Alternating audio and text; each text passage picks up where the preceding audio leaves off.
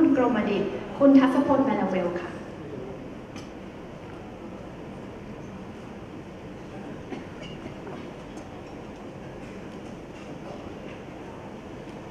ท่านผู้บริหารธนาคารกรุงเทพแขกของทางองค์กรพันธมิตรองค์กรรวมทั้งแขกท่านผู้มีเกียรติแล้วก็ท่านผู้ร่วมเข้าร่วมสัมมนาทุกท่านครับยินดีอย่างยิ่งนะครับที่นำท่านเข้ามาสู่หัวข้อการสัมมนาหัวข้อแรกนะครับภายใต้ชื่อ ASEAN Outlook Building upon a Solid Foundation นะครับวันนี้เราจะมาคุยกันถึงแนวโน้ม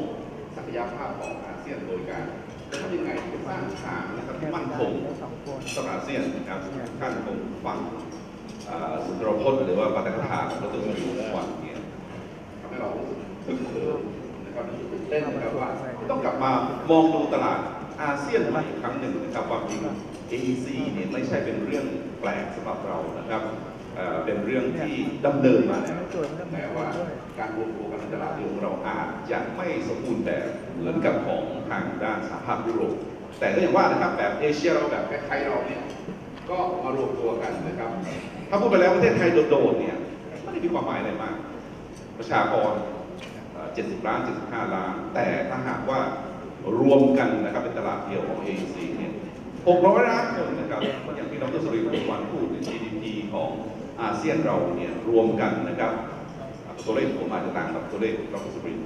2.3 ล้านล้านนะครับขนาดเศรษฐกิจของอาเซียนนะครับเทียบเท่ากับเศรษฐกิจของโลกแล้วเนี่ยอันดับ6ครับไม่ได้เล็กเลยทีเดียวนะครับเพราะฉะนั้นเราอาจจะมองข้ามไปบ้างเป็นบางคราวอาจจะลืมไปนะครับมาคราวนี้เนี่ยโอกาสดีนะครับที่เราได้มีโอกาสได้เชิญวิทยากรที่มีความรู้ความเชี่ยวชาญความสามารถเนี่ยเห็นไม่เพียงแต่ตลาดไทยเท่านั้นเองแต่ว่าในภูมิภาคตลาดอาเซียนว่าแนวโน้มเนี่ยจะเป็นอย่างไรเนี่ยขอเริ่มที่คุณวิบูลย์ก่อนนะฮะคุณวิบูลย์ในฐานะที่บริหารอมตะนะครับอยู่ในธุรกิจของนิคมอุตสาหกรรมมาตลอดเพราะช่วงที่ผ่านมานี่เราเห็นโฟลว์หรือว่าการลงทุนจากต่างประเทศเข้ามาในไทยหรือว่าเข้ามาในภูมิภาคนี้อะไรมันมีนัยยะอะไรสำคัญที่เปลี่ยนไปหรือเปล่าเห็นปลอดภัยหรือว่าเห็นแสงสว่างโอกาสอะไรในอาเซียนครับโดยเฉพาะที่จากนักลงทุนที่คุณวิบูลย์ได้ครับขอบคุณครับเริ่มต้นที่ผมก็จริงๆเนี่ยนะครับถ้าจะเริ่มเนี่ยนะผมอยากจะเริ่มสตาร์ทที่ปี2549แล้วกัน2549เนี่ยเราวันนี้จะสตรัคบียอน2549ประเทศไทยเนี่ยเราจะสังเกตแล้วนะครับว่า GDP ของเราเนี่ยเราโตมากแล้วก็ FDI Foreign Direct Investment เข้ามาในบ้านเราเนี่ยบางปีเนี่ย2 ดิจิตเหมือนที่บอกว่า GDP เราโตไปนะ 11% 10% อะไรพวกนั้นแต่หลังจาก2549มาปั๊บแล้วเนี่ยนะครับยากเหลือเกินนะครับยากแต่ท่ามกลางความยากตรงนั้นปั๊บเนี่ยตัวเราเองเนี่ยถามว่าเราหยุดหรือเปล่าไม่นะครับเพราะว่าเรามองว่าเฮ้ยถ้าขืนอยู่ตรงเนี้ยเราก็คงจะลำบากเราคงลำบากเพราะฉะนั้นเรามองภาพจริงๆเรามองภาพถึงอะไรนะครับเซาท์อีสเอเชียเนี่ยมาตั้งนานตั้งแต่ปี1995ไปแล้ว994ซะได้ซ้ำไปเราถึงไปเวียดนามใช่ไหมครับใช่ครับผมแม่นเลยนะครับว่าธันวาคม1995เราแกรนด์โอเพนนิ่งอมตะเวียดนามที่เปลี่ยนหัวอันนั้นคือจุดสตาร์ทผมเชื่อว่าหลายคนเนี่ยคงเฮ้ยกลุ่มอมตะงงหรือเปล่าเนี่ยไปเรามองภาพว่านั่นคือโอกาสนะครับและถ้าเรายังอยู่ขืนยืนอยู่ในประเทศอย่างเดียวเนี่ยคงจะลำบากนั่นคือสิ่งที่เรามองเห็นและเราพยากรณ์เอาไว้ตั้งแต่รุ่นนั้นครับนะครับเป็นไงครับสำเร็จไหมครับพอใจไหมครับกับการที่ได้ไปลงทุนในเวียดนาม very happy นะครับ very happy อาจจะมีแล้วนะครับสะดุดบ้างอย่างบอกว่าถ้าเราไม่กล้าที่จะเปิดประตูเราอยู่แต่แค่คอมฟอร์ตโซนอย่างท่านที่ท่านดร.สุรินทร์หรือท่านผู้ทรงเกียรติได้พูดออกมานะฮะอันนั้นเป็นเรื่องจริงแล้วคุณจะเสร็จแล้วคุณจะสตรัคแล้วคุณจะมันเหมือนกับอยู่ในโลกไปน้อยนะคุณไม่กล้าที่จะเปิดภาษาไทยเนี่ย ผมก็เนี่ยเขาบอกว่าเวลาภาษาไทยเนี่ยนะครับเวลาเครื่องบินบินออกจากเมื่อก่อนบอกว่าดอนเมืองใช่ไหมครับภาษาไทยเป็นง่อยเลยแสดงว่าใช้ไม่ได้มันต้องใช้ภาษาอื่นนะครับแล้ว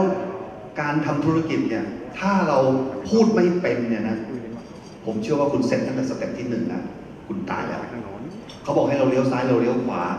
แน่นอนครับลำบากครับใครที่คุณเห็นทศพลนะครับเขาเรียกง่ายๆคุณโจนะครับ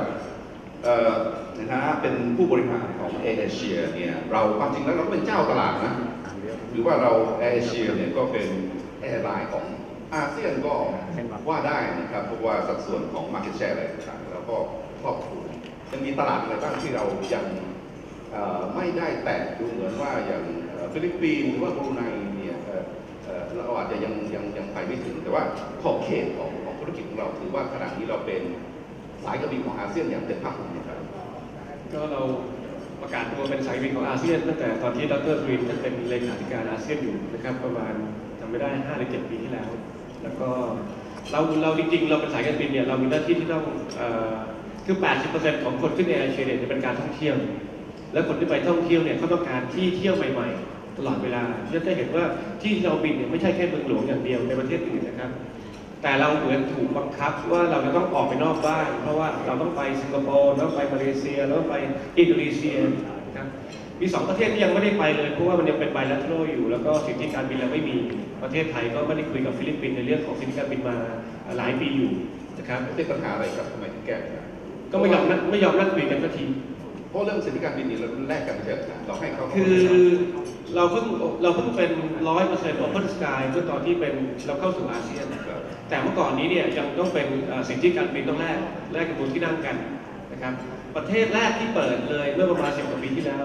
ซึ่งฟังแล้วตกใจมากเลยคือประเทศจีนเนี่ยให้เราบินเข้าประเทศจีนได้นะครับอันนี้ออกนอกเรื่องอาเซียนนิดหนึ่งแต่เขาจะเก็บไว้แค่3 เดือนถ้าผมจำไม่ผิด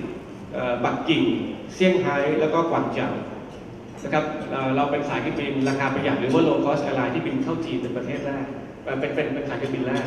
และหลังจากนั้นประมาณสักปีหนึ่งเขาเห็นว่าเราไม่ได้ไปทำคือเราให้โอกาสคนที่ไม่เคยขึ้นเครื่องบินได้บินเราไม่ได้ไปแย่งแชร์ของสายบินอื่นๆเขาก็เลยให้หลังจากนั้นมาในอาเซียนก็เริ่มเปิดทีละประเทศก็จะเหลืออยู่แค่ฟิลิปปินส์นะครับแล้วก็ณตอนนี้เนี่ยก่อนที่เราเข้าอาเซียนเนี่ยจะมีแค่ฟิลิปปินส์กับอินเดียเท่านั้นแต่ตอนนี้พอเราเข้าอาเซียนปั๊บเนี่ยอินเดียฟิลิปปินส์ก็เปิดแล้วนะครับแต่ว่าสิ่งที่การบินเปิดแต่ว่าสนามบินยังปิดอยู่เพราะมันมีสล็อตที่ลงมันก็ยังมีวิธีที่จะกักกันนิดนึงอะไรประมาณนี้แล้วก็หรืออินเดียอยู่ประเทศเดียวนอกนั้นก็จะเป็นองค์กรการแล้วนะครับที่เที่ยวของเรานะครับทางกองทุนบัวหลวงเราเนี่ยได้รับรางวัลมากกว่ามากนะครับถึงข้อนี้จาก Morning Star ว่าเป็น Best Green House ใน3 ปีติดต่อกันนะครับแล้วก็ได้รับรางวัลอื่นๆเนี่ยแต่ว่าเข้าได้มองดูเนี่ยในช่วง 2-3 ปีที่ผ่านมาเราเป็นผู้เรียนแต่ไม่ได้เก่งอาจจะประเทศอย่างเดียวนั่นเองแต่ว่ามองดูทางที่ต่างประเทศด้วยในช่วงที่ผ่านมาได้มีการส่ง analyst ว่านักวิเคราะห์ไปดูตลาดอาเซียนทำไมช่วงนั้นเราต้องมีความกล้านะครับที่จะออกไปหรือว่าจะเป็นเจ้าแรกๆของฝั่งนะครับที่ไปสำรวจตลาดอาเซียนครับใช่ครับเราก็เริ่มเส้นทางการลงทุนตรงนี้ไปที่อาเซียนเนี่ย4 ปีแล้วก็ตอนแรกก็กล้าบวกหัวนะฮะก็ส่งทีมงานไปเข้าประชุมทางด้าน investment conference ต่างๆในสิงคโปร์ในทางจาการ์ตานะครับแล้วก็ทยอยศึกษานะเก็บข้อมูลอย่างที่เมื่อกี้ดร.สุรินทร์ว่าในโรงแรม5 ดาวเองมีทีมงานไม่เฉพาะหนุ่มสาวเป็น analyst แล้วก็ fund manager ของเราเองก็ไปทำ diligence นะฮะก็ส่งรายงานมานะครับแล้วก็เริ่มทยอยลงตัวละทีตัว2 ตัวที่ฟิลิปปินส์ก่อนอินโดก่อนแต่ปีที่แล้วนะฮะปีที่แล้วเราก็ได้เรียกว่าเข้าเกียร์ 2เข้าเกียร์ 3นะครับออกกอง BR เส้นมานะฮะคือการลงทุนเต็มตัวแล้วตั้งแต่วันนั้นมาตอนนี้เองฟันไซส์เราก็ขยับขึ้นมาในลงทุนในอาเซียนมากกว่า 4,000 ล้านนะครับซึ่งเราก็มีความเชื่อมั่นมากขึ้นหลังจากที่มีความกล้าหาญที่ออกไปเพราะเล็งเห็นว่าโอกาสอย่างที่เราได้ฟังคำอภิปรายไปก่อนหน้านั้นนะครับว่าโอกาสมหาศาลเลยครับว่าทางประชากรอย่างอินโดนีเซียเนี่ย 260 ล้านคนนะครับ 30% เนี่ยอยู่ในอายุ18ถึง35ซึ่งเมื่อกี้ได้พูดถึงต้องมีการซื้อบ้านหลังแรกซื้อรถคันแรกก็เห็นชนชั้นกลางที่ปรับตัวขึ้นมากลุ่มที่เข้ามาสู่ชั้นบริโภคนะครับซึ่งตรงนี้เนี่ยเราเห็นมองว่าศักยภาพที่เขาจะเติบโตที่จะตามเราขึ้นมาได้พวกดูดับ GDP per capita แล้วเนี่ยเราเห็นว่ามันหนีไม่พ้นเส้นทางนี้ว่าเขาจะต้องเจริญเติบโตตามหลังเรามานะครับไม่ว่าจะทางด้านฟิลิปปินส์ก็ดีนะครับแล้วก็เวียดนามแล้วก็ประเทศเพื่อนบ้านจาก CLMV ตรงนี้ก็จะตามขึ้นมาเช่นกันครับแสดงว่าเรามีแผนการที่จะขยายในการที่จะ cover ตลาดของอาเซียนเนี่ยเพื่อให้มีพูดง่ายว่าอยู่ใกล้ชิดกับตลาดมากที่สุดนะครับใช่ครับคุณวิบูลย์ครับมองตลาดอาเซียนไปแล้วเนี่ยไทยเราเนี่ยอันดับ2นะครับอันดับ1ขนาดก็คือของอินโดนีเซียประเด็นก็คือว่าจะทำอย่างไรให้ประเทศไทยยังคงเป็นประเทศที่น่าสนใจสำหรับต่างประเทศที่มาดูตัวเลขแล้วเนี่ยการลงทุนของเอกชนอะไรต่างๆช่วงที่ผ่านมาไม่หมดแน่ทีนี้หากประเทศไทยเนี่ยจะฟื้นตัวอย่างมั่นคงหรือว่าถาวรการลงทุนเนี่ยจะต้องเป็นปัจจัยหลักในการเพราะตัวเลข GDP ของอาเซียนเนี่ยโต 5% กว่าแต่ของไทยเราเท่าไหร่ 3% กว่า 3.5 คือพวกง่ายว่าเราต่ำกว่ามาตรฐานเพราะอะไรแกเมื่อกี้นี้นะครับคีโนสปีกเกอร์เราบอกว่าเฮ้ยพูดเรื่องการเมืองได้ไหมผมได้ฟังแล้วผมลองพึ่งนะจริงๆผมก็อยากจะให้ดร.สุรินทร์นะออกมาครับผมถึงบอกว่าตั้งแต่ปี2549ที่บ้านเราเนี่ยไม่ค่อยได้ไปไหนเลยนะนั่นก็คือเราซักกันเองนะเราซักกันเองนะครับแล้วเรื่องเดียวเลยนะครับที่จะทำให้คนที่อยากจะมาลงทุนกับเราเนี่ยครับเนี่ยเขาเกิดอาการรีแลกซ์จนลังดึงเข้าดึงออกชักเข้าชักออกอะไรพวกอย่างเนี้ยนะฮะผมจำแม่นเลยนะครับเมื่อวันก่อนที่จะมีเนี่ยโซลาร์เซลล์เนี่ยอินเวสท์เมนต์เนี่ยตอนนั้นประมาณสัก 7-8 หมื่นล้านนะฮะ 7-8 หมื่นล้านบาทนะฮะผมเนี่ยอุตส่าห์บินไปที่แฟรงก์เฟิร์ตคุยมันก็จบพอจบปั๊บกลับมาเมืองไทยพอมาถึงเมืองไทยปักเดียวครับปฏิวัติปั๊บเลยเขาบอกกันเลยเขากระโดดข้ามเลยครับเขาไม่ข้ามครับเขากระโดดข้ามหัวเราเลยครับเขากระโดดไปไหนกระโดดไปที่ปีนังมาเลเซียผมก็ยังตามไล่พี่เขาไปที่มาเลเซียต่อว่าเฮ้ยเมืองไทยยังดีนะจังหวัดตรงนี้ปั๊บปลายปีดันพาเกิดระเบิดโอ้โหหน้ามืดเลยผมบอกว่าเอาละจบเรื่องเดียวเลยครับที่จับดึงดูดเขาได้เนี่ยนั่นก็คืออย่างที่อาจารย์คุยว่าเสถียรภาพของการใช่ครับไม่มีสีจริงๆเราต้องมีแค่สีเดียวนะครับหรือ3 สีเท่านั้นเองที่ผมบอกก็คือแดงขาวน้ำเงินเป็นสีธงไตรรงค์เท่านั้นครับไม่มีสีอื่นถ้าไม่มีสีอื่นปั๊บแล้วประเทศนี้น่ารักประเทศนี้น่าอยู่ผมไม่ได้พูดเองนะผมคุยกับนักลงทุนชาวต่างชาติหลายคนเธอพูดอยู่คำหนึ่งซึ่งฟังปั๊บแล้วหัวใจเราชื้นมากนะเขาบอกกันไหมนะบอกคนไทยน่ารักและไอ้คำว่าน่ารักเนี่ยมันไอดีนิฟายได้หลายเรื่องประเด็นคุณโจกับพี่เจ้าเห็นด้วยไหมว่าเรายังมีปัญหาหลักที่ทำให้บรรยากาศของไทยอาจจะขุ่นมัวเลยนี่ก็คือเรื่องความมั่นคงทางด้านผมเห็นด้วยมากๆเลยครับแต่เมื่อกี้ขอนิดนึงคนไทยน่ารักแต่แอร์ผมน่ารักกว่าครับพี่โจไม่ยอมเลยนะไม่ได้เลยคือถ้ากลับไปดู performance ของ AAV จะเห็นว่าเราโดนกระทบทุกครั้งครับแล้วเราไม่ใช่เฉพาะเรื่องของการเมืองทุกอย่างที่ทำให้คนไม่สบายใจและไม่มาเที่ยวเนี่ยเราจะโดนก่อนเลยแต่ข้อดีของประเทศไทยก็คือไม่ว่าจะเกิดอะไรขึ้นก็แล้วแต่จะใหญ่เล็กแค่ไหนมีระเบิดไม่มีระเบิดกีฬาสีเหลืองแดงหรือแม้กระทั่งภัยธรรมชาติอย่างสึนามิหรือว่าน้ำท่วมไม่เกิน6 เดือนเรากลับไปอยู่ที่เดิมเลยครับแล้วเราก็ไปต่อที่ผ่านมา14 ปีที่ผมอยู่แอร์เชียมาไม่เคยมีวิกฤตครั้งไหนที่เกิน6 เดือนเลยแม้แต่ครั้งเดียวไม่งั้นทางพี่เคียวคงไม่ซื้อหุ้นผมหรอกครับเป็นไงครับพี่เคียวว่าไงครับประเด็นเรื่องการเมืองนี้ครับก็ทำให้เหตุการณ์ที่เกิดขึ้นตลอดระยะเวลา10 กว่าปีที่ผ่านมาเนี่ยฮะก็ฉุดล้างบ้างแต่ทางต่างประเทศเองมีความมั่นใจในเรื่องของการเติบโตของวงจรเศรษฐกิจที่ผ่านมา แต่ตอนนี้เนี่ยก็เรียกว่าเขาเองก็เห็นเราเองเรามันการเติบโตเราก็อยู่ในระดับที่ 3-4% ซึ่งเขาก็มองว่าโอกาสการลงทุนต่างประเทศเยอะกว่าในตลาดหุ้นในตลาดทุนนะครับเขาในนักผู้จัดการกองทุนมักจะไม่เรียกว่าเรื่องประเด็นการเงินขอให้มีความแน่นอนมีเสถียรภาพนะครับไอ้ความที่ไม่แน่นอนเนี่ยทำให้เขาฉุดรั้งเขาเป็นคนเรียกว่าความมั่นใจก็ทอนลดน้อยลงคือจะซัดเต็มก็ไม่กล้านะครับเพราะฉะนั้นก็เลยมีเรียกว่ายั้งอยู่เพราะระหว่างที่ความไม่แน่นอนที่เกิดขึ้นอยู่เขาก็มีโอกาสแสวงหาภูมิภาคในอาเซียนนะฮะเช่นเขาไปลงทุนในฟิลิปปินส์หรืออินโดนีเซียนะครับเพราะว่าเห็นจากตัวเลขของเศรษฐกิจเนี่ยมันศักยภาพโอกาสการเติบโตมันสูงกว่าซึ่งตอนนี้ยังอยู่ระดับ 6% ถึง 7% หรือทางอินโดนีเซียเอง 5% เพราะฉะนั้นตรงนี้ที่พูดถึงประเด็นการเมืองก็ของเราเองถ้าขอให้มันมีความต่อเนื่องเนี่ยฮะผมว่านักลงทุนก็กลับมาครับแล้วก็มีเหตุการณ์ที่ว่าชิดเกียร์ขึ้นไปอีกสเต็ปตรงไซเคิลของเรากำลังจะเทคออฟได้ในแง่ของตลาดครับใช่ครับผมอาจจะเสริมนิดนึงนะครับเอาใกล้ๆตัวบังเอิญอมตะเองมันไม่อยู่ในนะครับในเวียดนามด้วยเราเนี่ยจะพูดคุยกันอยู่ตลอด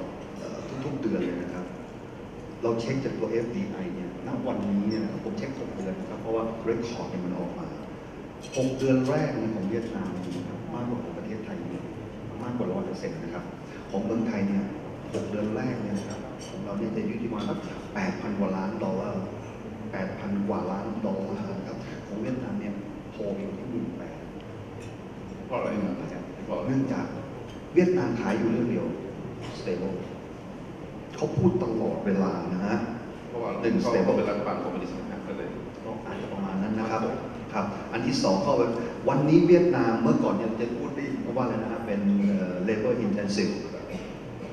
ปัจจุบันนี้เวียดนามไม่อยากจะพูดคำว่า labor intensive anymore นะครับเธอจะบอกว่าวันนี้ฉันไม่ใช่ labor แล้วฉันเป็นอัพระดับขึ้นมาเป็น capital หรืออัพขึ้นมาเป็นเทคโนโลยีนั่นคือสิ่งที่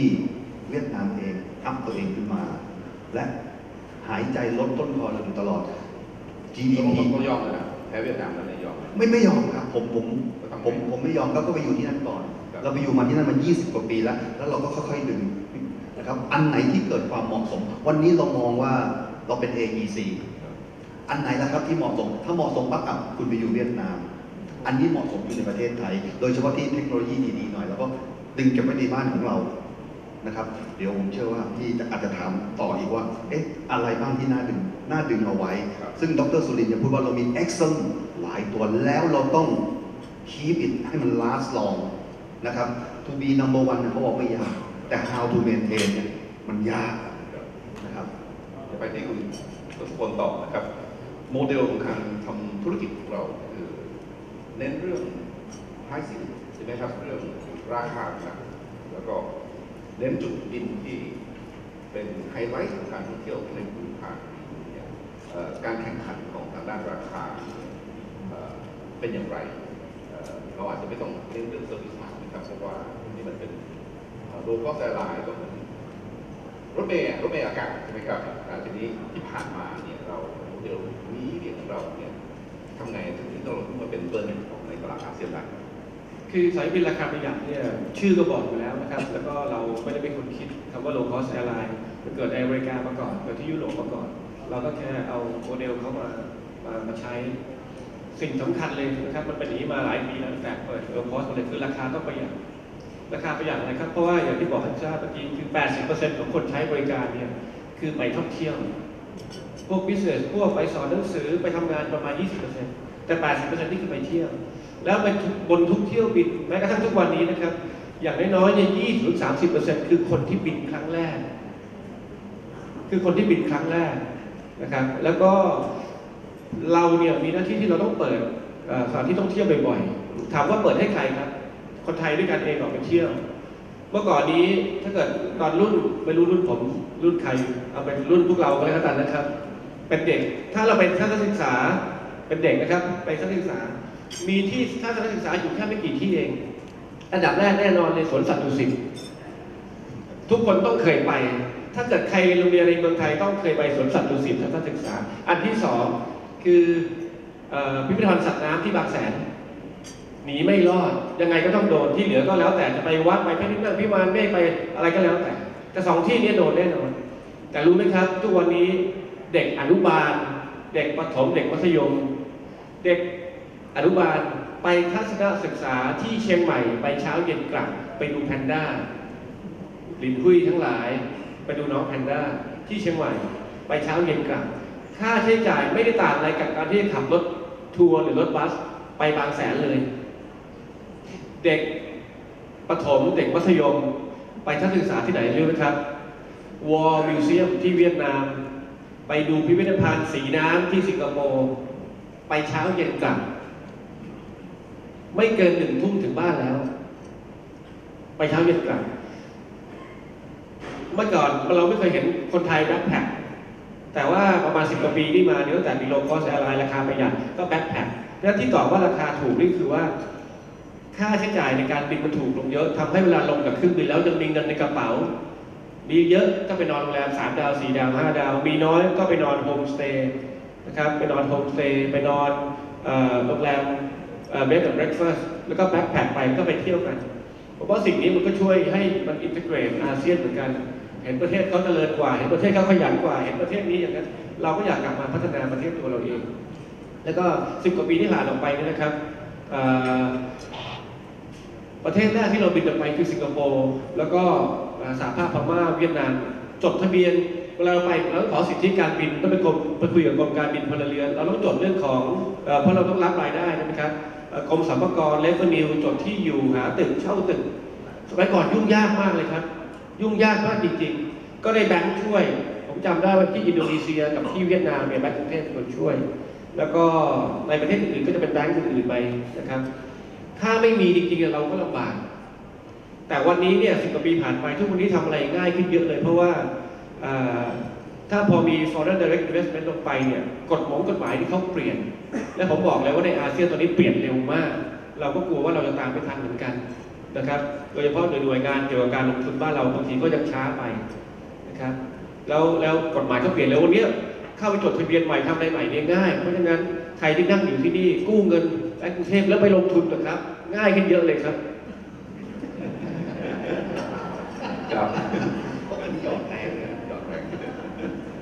พี่เคียวครับเรามองดูตลาดอาเซียนโดยรวมอย่างไรนะครับเมื่อเดือนมิถุนายนรายงานของรูมเบิร์กนะครับเมืองในอาเซียนไม่มีอัตราการเจริญเติบโตสูงโฮจิมินห์ซิตี้ครับอย่างที่คุณวิบูลย์โตเกือบ 8% ต่อปีจากนี้ไปจนถึงปี 2020 อีก 5 ปีข้างหน้าอันดับ 2 รองลงมาก็คือมะนิลาครับของฟิลิปปินส์ก็จะโตประมาณเกือบ 7% ต่อปีครับอันดับ 3 ก็คือจาการ์ตาของอินโดนีเซียมาด้วยกัวลัมเปอร์รวมหัวของมาเลเซียนะครับอันดับ 5 กับไทยนี่แหละกับสิงคโปร์นะครับโตกันประมาณแค่นั้นทำไมเราถึงช่วงนี้ทำไมเราถ้าพูดถึงเรื่องการเจริญเติบโตนะเราแลกหายหรือว่าต้องไล่กวดเข้ากันนะครับซึ่งประเด็นนี้ที่อาจารย์พูดถึงสิงคโปร์ไทยเราก็เป็นโกแก่ในอาเซียนที่ดูจากโครงสร้างประชากรว่าสิงคโปร์เองอายุค่าเฉลี่ยเองของสิงคโปร์ก็อยู่ประมาณ 39 ไทยเอง 38 แล้วที่ประเทศที่อาจารย์ลงพูดถึงจาการ์ตามะนิลาแล้วก็เมืองโฮจิมินห์เนี่ยฮะ3 ประเทศนี้เขาประชากรเขาค่าเฉลี่ยเนี่ยน้อยมากอย่างฟิลิปปินส์นี่ประชากร110 ล้านคนนะครับเฉลี่ยอยู่ที่ 24 ครับของเวียดนามที่ 9-30 นะครับแล้วก็ของทางอินโดนีเซียก็อยู่ 28 ครับก็ค่อนข้างต่างเพราะฉะนั้นในเรื่องของเมื่อกี้ที่พูดถึงอินโดนีเซีย 260 ล้านคนนะครับ 30% อยู่ในอายุช่วงวัยอยู่ที่ 18-35 30 ล้านคนของ 260 นี่ก็มากกว่า 75 ล้านมากกว่าประชากรไทยแล้วก็เขาอยู่ในวงจรที่กำลังที่จะพัฒนาเจริญเติบโตอย่างที่เมื่อกี้ดร.สุริพูดถึงถ้าสมมติเขามีการลงทุนโครงสร้างพื้นฐานต่างๆแล้วเขาก็จะรายได้ต่อหัวของประชากรก็จะเพิ่มขึ้นตามมาเข้าสู่เป็นคนเรียกว่า middle class นะครับแล้วก็อยู่ในชนชั้นกลางที่อยู่ในชนชั้นที่ต้องเป็นการบริโภคและการอัตราการเจริญเติบโตของเขาย่อมที่จะสูงกว่าเรา ที่ที่พูดถึง 7% 8% นะครับซึ่งจะเป็นอย่างนี้ไปอีกหลายปีสำหรับเราเองก็อย่างที่เราทราบอยู่ว่าคงอยู่ในแทร็กตรงนี้นะอยู่ในระดับนี้กับดักตรงนี้ว่า3 หรือ 4ซึ่งต้องมีการเกมเชนเจอร์ซึ่งการเกมเชนเจอร์นี่ก็หวังเรื่องของ EEC ที่เป็นรอพรบนะฮะออกมาเพื่อจะมาเป็นตัวขับเคลื่อนของให้เมืองไทยก้าวข้ามตรงในจุดนี้ไปครับนะครับขอบคุณพี่เกียวครับที่โยนเรื่อง EEC มาขอบคุณนะเวลานี้ไม่มีใครตอบเรื่อง EEC ได้ดีกว่าพี่บุ๊คเพราะว่าอมตะเนี่ยตอนนี้บริหารการที่ผมดีที่เป็นไรภายใต้การบริหาร2 แห่งเรามีอยู่ประมาณสัก88ตารางกิโลเมตรครับนี่เกือบจะทั้งประเทศไทยเลยนะเนี่ยอย่างนิดเดียวคิดออกมาเป็นเปอร์เซ็นต์นี่จะ0 จุดอะไรก็ไม่รู้แต่ว่าถ้าพูดถึง GDP หรือเทิร์นลงมาปั๊บแล้วเนี่ยอยู่ที่ประมาณ as today นะครับอยู่ที่ประมาณสัก 7-8% ของ total GDP ของประเทศไทยมีอยู่ 500,000 ตารางกิโลเมตรแต่อมตะมีอยู่ 88 ตารางกิโลเมตรตัวเลขนะครับผมอาจจะไม่เก่งคณิตศาสตร์นะแต่ดูสิครับว่ามันผูกพันกันขนาดไหนโอเคครับที่เราเป็นผู้เล่นรายสำคัญกับในการอุตสาหกรรมเนี่ยนะครับจะมองว่า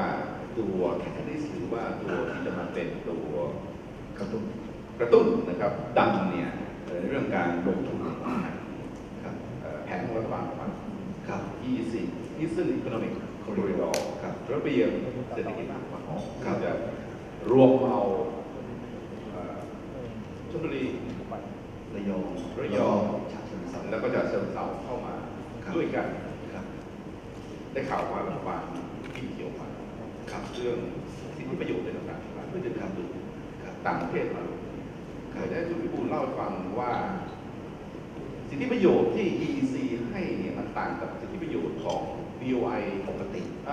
ที่ผ่านมามันเอ็กซ์ตร้าแล้วมันเป็นยังไงครับเราคุยการเมืองจบแล้วนะแต่นี้เอาเข้าไฮไลท์ละ EEC ที่มาเนี่ยผมเชื่อว่า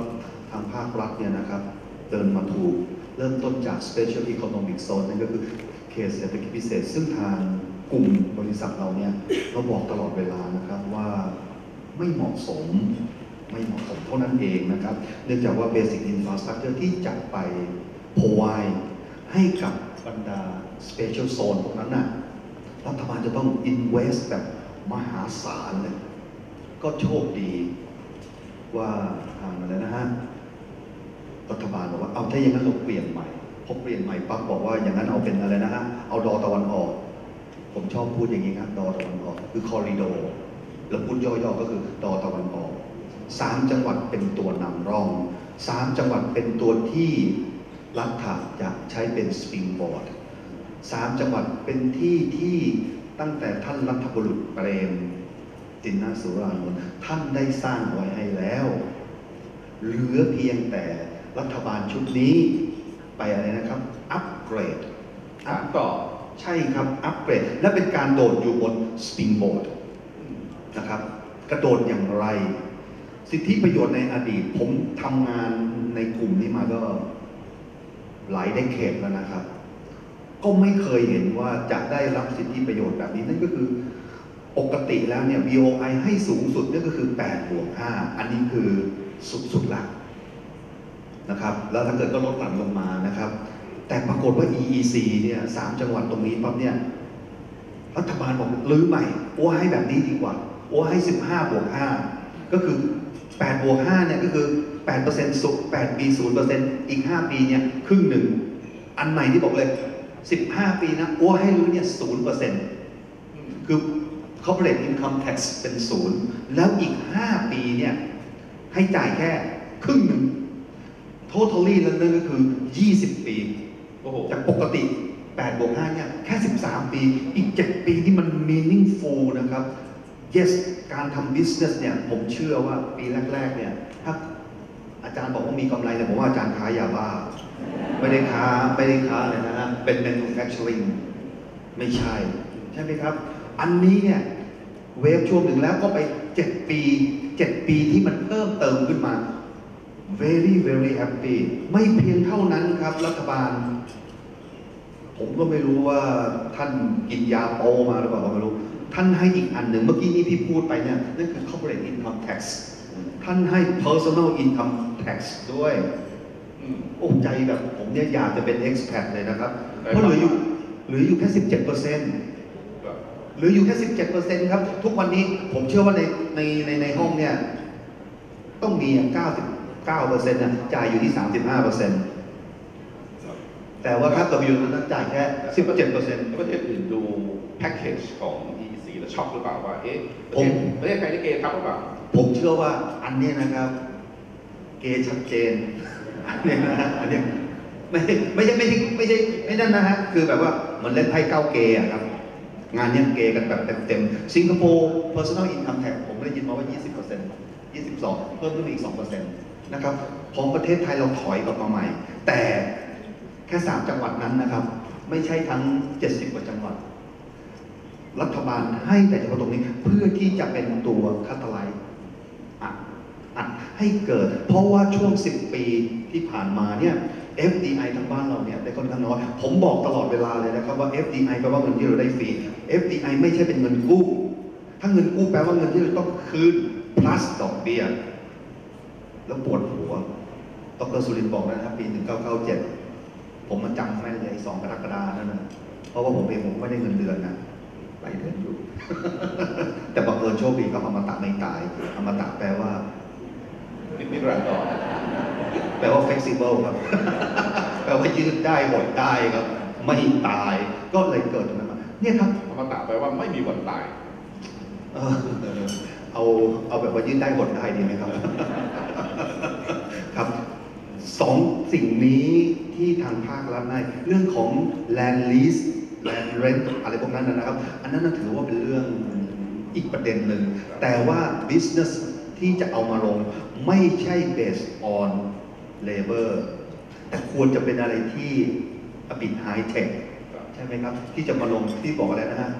S curve กับ new S curve นะฮะเรามี excellency ทั้งหลายตัวที่อยู่ตรงนั้นแล้วสามารถที่จะอัพตัวเองขึ้นมาอยู่ใน S U S curve ได้นั่นก็คือต่อไปนี้คุณไม่ใช่ไปขายข้าวอย่างเดียวคุณต้องปรับสินค้าจากข้าวเนี่ยให้มันเป็นที่อะไรนะครับ value add ได้เข้าไปอย่าขาย just เป็นแค่ steam rice มัน nothing มันต้อง value add ได้เข้าไป EV electric vehicle aerospace ตรงนี้ครับอันนี้ยกเป็นตัวอย่างให้ดูนะครับจริงๆ S curve ตัวเดียว S curve มีอยู่ทั้งหมด10 category ถ้าท่านคนไหนอยากจะสนใจอีก 0819130007 ครับเบอร์โทรศัพท์ผมโทรแล้วรับนะฮะรับอย่างน้อยที่สุดเลขาผมรับครับคนต้องบอกนะที่นี่มันก็มาเชื่อมโยงกับ AEC ก็คือล่าสุดมานี้ได้ยินว่าทางรัฐบาลเนี่ยต้องการที่จะเปิดสนามบินที่อุตภาวนะครับมาใช้เชิงทางดินทราบดีใช่ไหมครับอุตภาวเป็นฐานทัพอากาศเนี่ยที่อยู่ภายใต้การดูแลของเรือทีนี้ตัวอุตภาวเนี่ยมันจะมาเชื่อมโยงกับทางด้านอินซีเดนแอโรสเปซครับอันนี้ต้องบอกว่าขอชมรัฐบาลครับเห็นด้วยแล้วก็จะเห็นว่าแอร์เอเชียเองเราวิ่งเข้าไปหาอุตภาวก่อนที่จะมี EEC ออกนะครับเพราะว่าคือต้องเล่าแบ็กกราวด์ก่อนก็คือเราต้องการที่จะโตแต่ว่าอยู่ที่สุวรรณภูมิและเราก็โตไม่ได้นะครับเมื่อประมาณสัก5 ปีที่แล้วเพราะว่าเที่ยวบินเยอะมากแล้วก็สนามบินคอนเจสมากหนาแน่นเราก็เลยโวยเวายบอกว่าให้เปิดดอนเมืองเพราะว่าอยู่ที่นั่นไม่ได้แล้วนะครับทุกครั้งที่เราบินกลับมาในช่วงนั้นเป็นช่วง5 ปีที่แล้วเป็นช่วงที่น้ำมันแพงมากทุกครั้งที่บินกลับมาเนี่ยนะครับเราจะไปบินวนอยู่แถวอ่าวไทยนะครับแล้วไม่ใช่เราคนเดียวนะครับอีกเป็น10 ลำเลยกลับมาจากประเทศไหนก็แล้วแต่หรือแม้กระทั่งในโดเมสติกเองกว่าจะลงได้เนี่ยอย่างน้อยๆต้องมี20 นาทีและด้วยความที่น้ำมันแพงเราไม่ไหวแล้วตอนเช้าต่อคิวกัน15 ลำกว่าจะขึ้นได้ตอนขากลับมาบินวนอยู่ในน่านฟ้าอีก20 นาทีไม่ว่าจะเป็น1 ทุ่มเที่ยงคืนหรือตี 2ก็โดนอย่างน้อย15-20 นาทีเราบอกว่าเฮ้ยอย่างนี้มีเจ๊งกับเจ๊งแล้วก็เลยขอย้ายกลับมาที่ดอนเมือง อยู่ดอนเมืองไปประมาณทั้ง3 ปีชีวิตสุขสบายดีมากแต่ตอนนี้เริ่มเต็มอิ่มแล้วแล้วสิ่งที่เราทำเมื่อ30 ปีที่แล้วเนี่ยก็คือว่าเราจำเป็นที่จะต้องหาบ้านหลังใหม่ซึ่งเราเรียกว่าฮับนะครับเราก็ไปเปิดที่ภูเก็ตระดับแรกแล้วก็มาที่เชียงใหม่แล้วก็ไปที่กระบี่แล้วก็ไปที่หาดใหญ่นะครับแล้วล่าสุดเนี่ยก็เป็นอุตภาวนะครับที่ภูเก็ตเรามีที่บินจอดอยู่ที่นั่น2 ลำแล้วก็บินทั้งในประเทศและต่างประเทศครับที่เชียงใหม่เยอะหน่อยที่เชียงใหม่5 ลำเพราะว่าเราบินเข้าเมืองจีนหลายเมืองเพราะฉะนั้นถ้าเกิดไปที่เชียงใหม่จะเห็นว่าคนจีนเดินไปเดินมานั่นแหละกว่าครึ่งหนึ่งมากับแอร์เอเชียนะครับและเศรษฐกิจที่เชียงใหม่ตอนนี้ก็ดีวันนี้ที่ดอนเมืองเริ่มเต็มอีกแล้วนะครับฮับต่างๆที่เรามีอยู่ก็ขยายไม่ค่อยได้เราเลยยังเป็นที่ต้องหาฮับใหม่นะครับแล้วก็มาตรงกับที่ทางรัฐบาลเนี่ยเห็นด้วยว่าจะทำตรงนั้นเป็นโซนอีโคโนมิกใหม่นะครับซึ่งที่ผมได้เห็นพิมพ์เขียวของสนามบินอุตภาวแล้วเนี่ยผมเชื่อมั่นว่าถ้าเราทำจริงนะครับทุกอย่างสร้างเสร็จไม่เกิน10 ปีนี่นะผมว่าจะเปลี่ยนพลิกเศรษฐกิจและ GDP ของประเทศไทยเลยทางแอร์เอเชียเองเนี่ยแผนที่เราทำให้รัฐบาลไปนะครับเราบอกว่าเราจะมีเครื่องบินอย่างน้อยจำไม่ผิด15 ลำแล้วคอมมิตว่าภายใน7 ปีเราจะขนผู้โดยสารไปที่นั่น20 ล้านคนนะครับ20 ล้านคนซึ่งจะทำให้อุตภาวเนี่ยเป็นฮับของโลว์คอสต์แล้วก็เราจะบินจากยุโรปจากญี่ปุ่นเกาหลีจากอาเซียนอะไรเข้ามาที่อุตภาวแล้วก็ต่อไปน่าจะใหญ่กว่านะครับน่าจะใหญ่เพราะว่าพื้นที่มีเยอะกว่านะครับอันนั้นคือข้อหนึ่งแต่มันจะเกิดขึ้นได้ก็ต่อเมื่ออินฟราสตรัคเจอร์ทั้งหมดพร้อมนะครับโดยเฉพาะรถไฟความเร็วสูงที่จะคอนเนคระหว่างสุวรรณภูมิไปอุตภาวแล้วก็ที่สุวรรณภูมิมาที่แอร์พอร์ตลิงก์เปลี่ยนมาขึ้นรถที่จะไปดอนเมืองอย่างที่3แอร์พอร์ตเนี่ยจะอินเตอร์คอนเนคกันหมดเลยแล้วจากดอนเมืองเนี่ยใช้เวลาไม่น่าจะเกิน1 ชั่วโมงเนี่ยจะไปถึงอุตภาวได้จากอุตภาวประมาณ40 นาทีก็จะถึงสุวรรณภูมิเพราะฉะนั้นสามารถลิงก์กันได้หมดเลยอันที่2ก็คือศูนย์ซ่อมบำรุงนะครับเราก็จะไปลงทุนที่นั่นเหมือนกันนะครับวันนี้เรามีเครื่องบินอยู่ที่เมืองไทยถึง10 ปีประมาณ57 ลำแต่ว่าทั้งกรุ๊ปของแอร์เอเชียทั้งหมดเลยเนี่ยประมาณ200 ลำนะครับเราไปสร้างศูนย์ซ่อมบำรุงศูนย์ซ่อมบำรุงเนี่ยที่เราไปทำที่อื่นทุกวันนี้เนี่ยเราส่งไปที่ให้การบินไทยบ้างให้มาเลเซียทำบ้างแล้วก็ให้สิงคโปร์ทำบ้างแต่อันนั้นเนี่ยจะเป็นศูนย์แค่เหมือนกับถ่ายน้ำมันเครื่องคือทำเบาๆซ่อมกลางๆเล็กๆแต่ที่เราจะทำที่อุตภาวเนี่ยก็คือเป็นศูนย์ซ่อมบำรุงจริงนะครับ MRO ย่อมาจาก Maintenance Repair แล้วก็ Overhaul การที่ Overhaul เนี่ยจะต้องมี Component คือมีอะไรอ่ะจะต้องมีคนมาลงทุนเปิดบริษัทที่ผลิตชิ้นส่วนอะไรอย่างน้อยๆอีก 15-20 บริษัทซึ่งจะอยู่ในเขตอุตสาหกรรมนิคมอุตสาหกรรมทั่วไปก็หวังว่าจะมีอยู่อมตะเยอะหน่อยแล้วกันนะครับยินดีต้อนรับครับพี่โจเพราะฉะนั้นมันก็ค่อนข้างจะครบวงจรอีกอันหนึ่งที่เห็นก็คือว่าจะเป็นศูนย์โลจิสติกในนั้นเนี่ยจะมีศูนย์โลจิสติกซึ่งจะเป็นศูนย์โลจิสติกที่ไม่ใช่ขนสินค้าทั่วไปแต่จะเป็นขนสินค้าที่เราซื้อออนไลน์กันทั้งหลายนะครับอีคอมเมิร์ซสินค้าที่เป็นอีคอมเมิร์ซเนี่ยส่วนใหญ่จะเป็นของชิ้นเล็กนะครับเป็นของชิ้นเล็กไม่ใช่ข้าวเป็นกระสอบไม่ใช่น้ำตาลไม่ใช่มันสำปะหลังไม่ใช่เม็ดพลาสติกเป็นของชิ้นเล็กของอิเล็กทรอนิกส์แกดเจ็ตเป็นของใช้ในบ้านเป็นของอะไรก็แล้วแต่ซึ่งส่วนใหญ่แล้วทรานสปอร์ตโดยเครื่องบินครับทรานสปอร์ตโดยเครื่องบินแล้วก็จะมีบริษัทโดยเฉพาะจากจีนเนี่ยจะมาลงทุนทำเป็นศูนย์โลจิสติกส์แล้วส่งไปทั่วอาเซียนถ้าเรามีไฟล์ครอบคลุมในอาเซียนแล้วก็เข้าไปที่ประเทศจีนด้วยดังนั้นภาพณตอนนี้เนี่ยมันเป็นติ๊กซอว์ตัวเล็กๆค่อยๆต่อกันแล้วถ้าเกิดกลับมาอีกที่ผมห่วงที่สุดเลยก็คือเสถียรภาพและความต่อเนื่องของนโยบายความต่อเนื่องของนโยบายแต่ถ้าเกิดเราทำได้นะครับประมาณ 10-12 ปีเนี่ยเราทุกอย่างสร้างเสร็จหมดเป็นในเฟสแรกเนี่ยผมเชื่อว่าพลิกเศรษฐกิจของประเทศไทยได้ตกลงคุณโจคิดว่าอุตภาวเนี่ยเป็นความฝันหรือความจริงณจุดนี้ผมยังไม่รู้ผู้หลับหรือผู้ตื่นอยู่ก็ยังไม่รู้เลยแล้วพี่เทียวครับก็ตีมกันมาเชื่อมโยงกันเนี่ย EEC เนี่ยรัฐบาลบอกต้องการเห็นเงินลงทุน 1.5 ล้านล้านที่เราคุยหมูฝากนะทีนี้แต่เป็นธีมการลงทุนที่ขายได้ไหมสำหรับนักลงทุนที่มาลงทุนต่างชาติเพราะว่าตัว Catalyst หรือว่าตัวที่ผลักดันให้ GDP ไทยโตเนี่ยต่อไปเนี่ยเครื่องยนต์หลักเนี่ย ดูผมดูตัวอื่นไม่ค่อยเห็นจะเห็นยกเว้นว่าการลงทุนใน EC ตัว EC นี้เนี่ยขายได้ไหมครับได้ครับก่อนอื่นก็คงต้องให้ไอ้พรบของ EC ออกนะครับเข้าใจว่าทางคุณวิบูลคงได้มีนักลงทุนมาจับจองพื้นที่เยอะแยะเลยแต่ยังไม่ได้เซ็นโอนเนื่องจากว่ายังมีความเรียกว่ามีการรอเรื่องของพรบ EC นะครับซึ่งตรงนี้จะเป็นตัวสแตมป์ตาว่านี่แหละครับคือเอาจริงแล้วก็สร้างความมั่นใจให้กับการลงทุนดึง FDI flow กลับมาไม่เช่นนั้นก็จะเห็น FDI flow ไปอยู่ในประเทศเพื่อนบ้านนะครับซึ่งเราเองอยู่ในจุดภูมิประเทศที่สามารถที่จะเป็นฐานการผลิตที่ดีนะอินโดนีเซียกับฟิลิปปินส์เองก็มีการฐานผลิตก็จริงแต่ว่าเขายังประสบกับเรื่องของภัยธรรมชาติอยู่บ้างนะครับแผ่นดินไหวภูเขาไฟระเบิดนะครับไต้ฝุ่นพายุ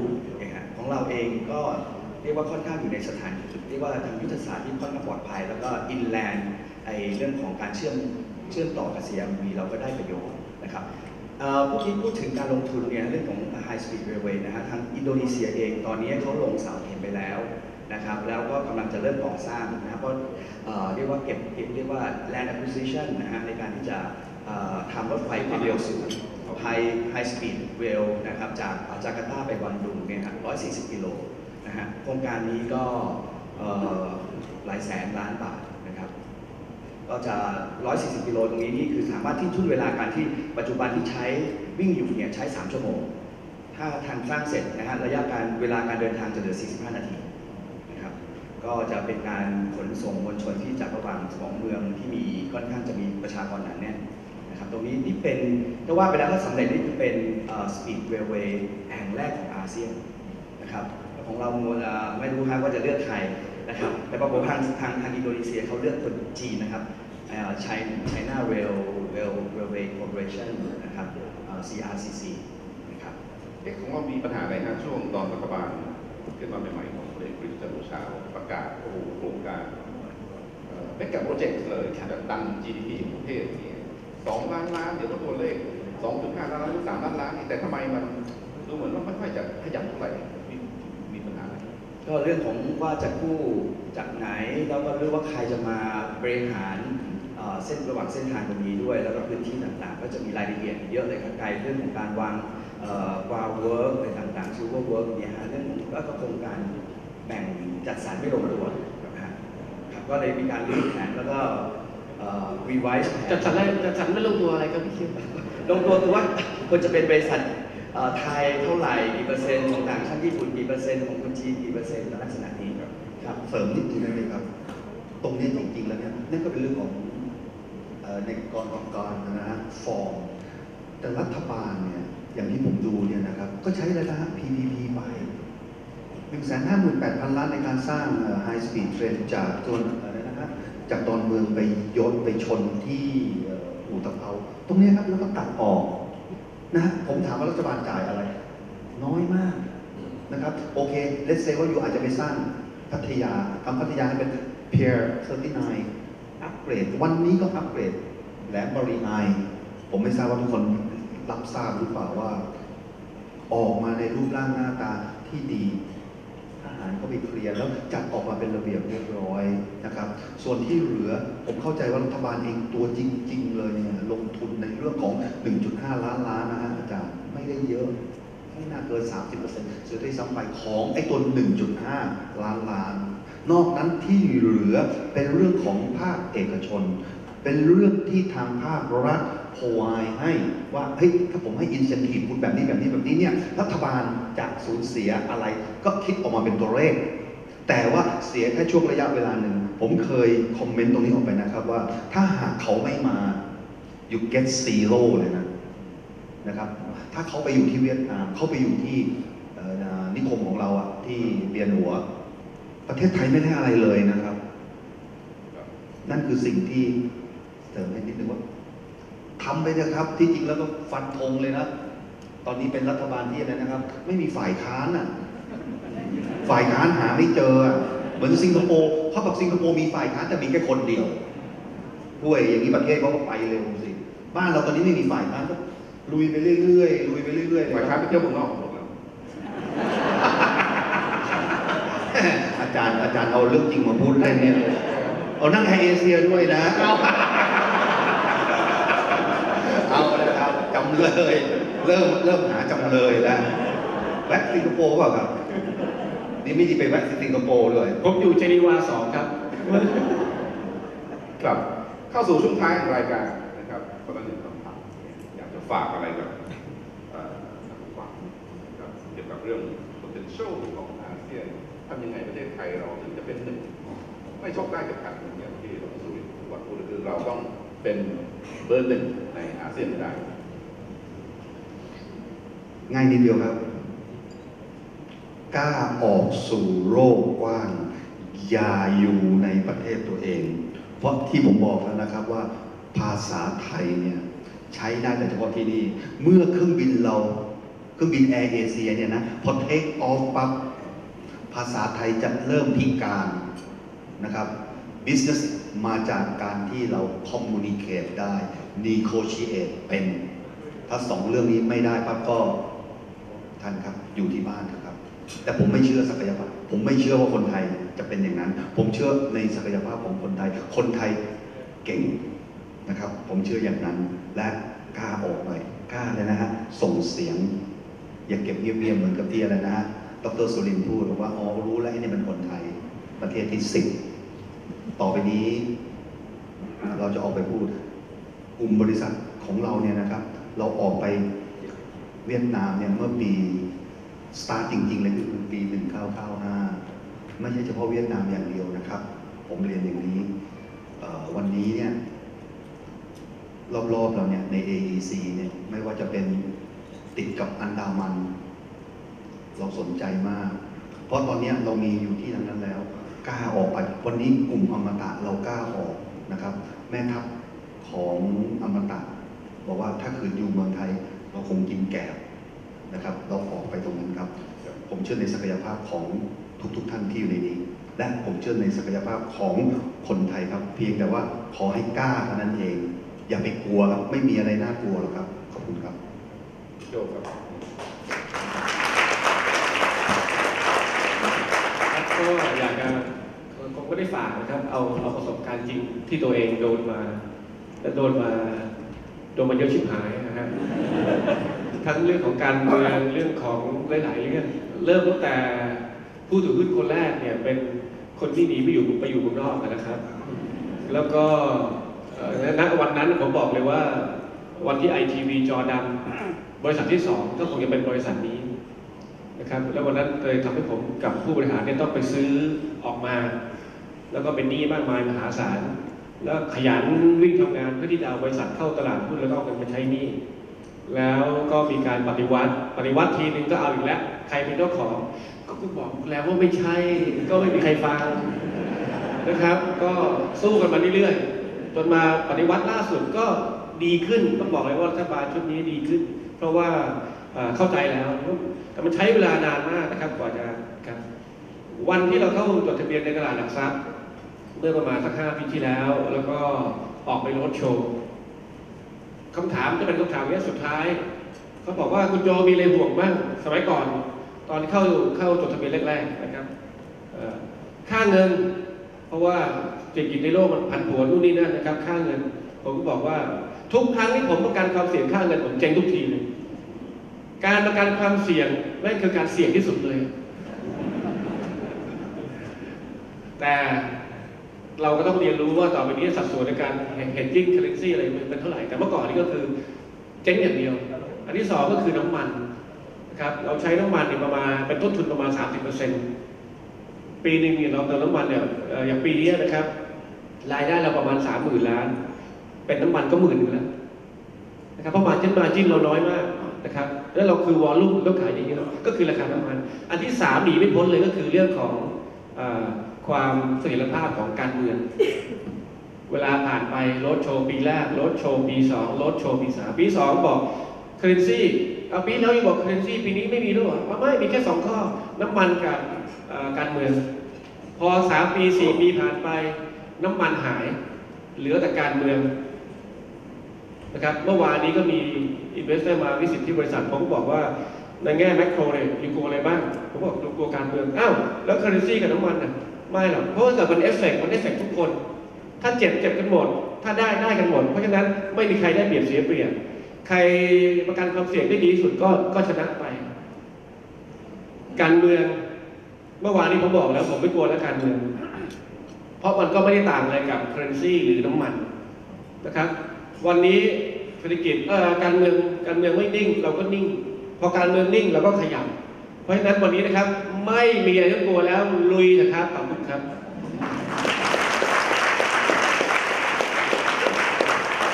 พี่เจียวครับครับสุดท้ายนี้เนี่ยถึงเวลาที่คนไทยเนี่ยต้องกล้าหน่อยไม่ฮะไม่ใช่ว่าจะต้อง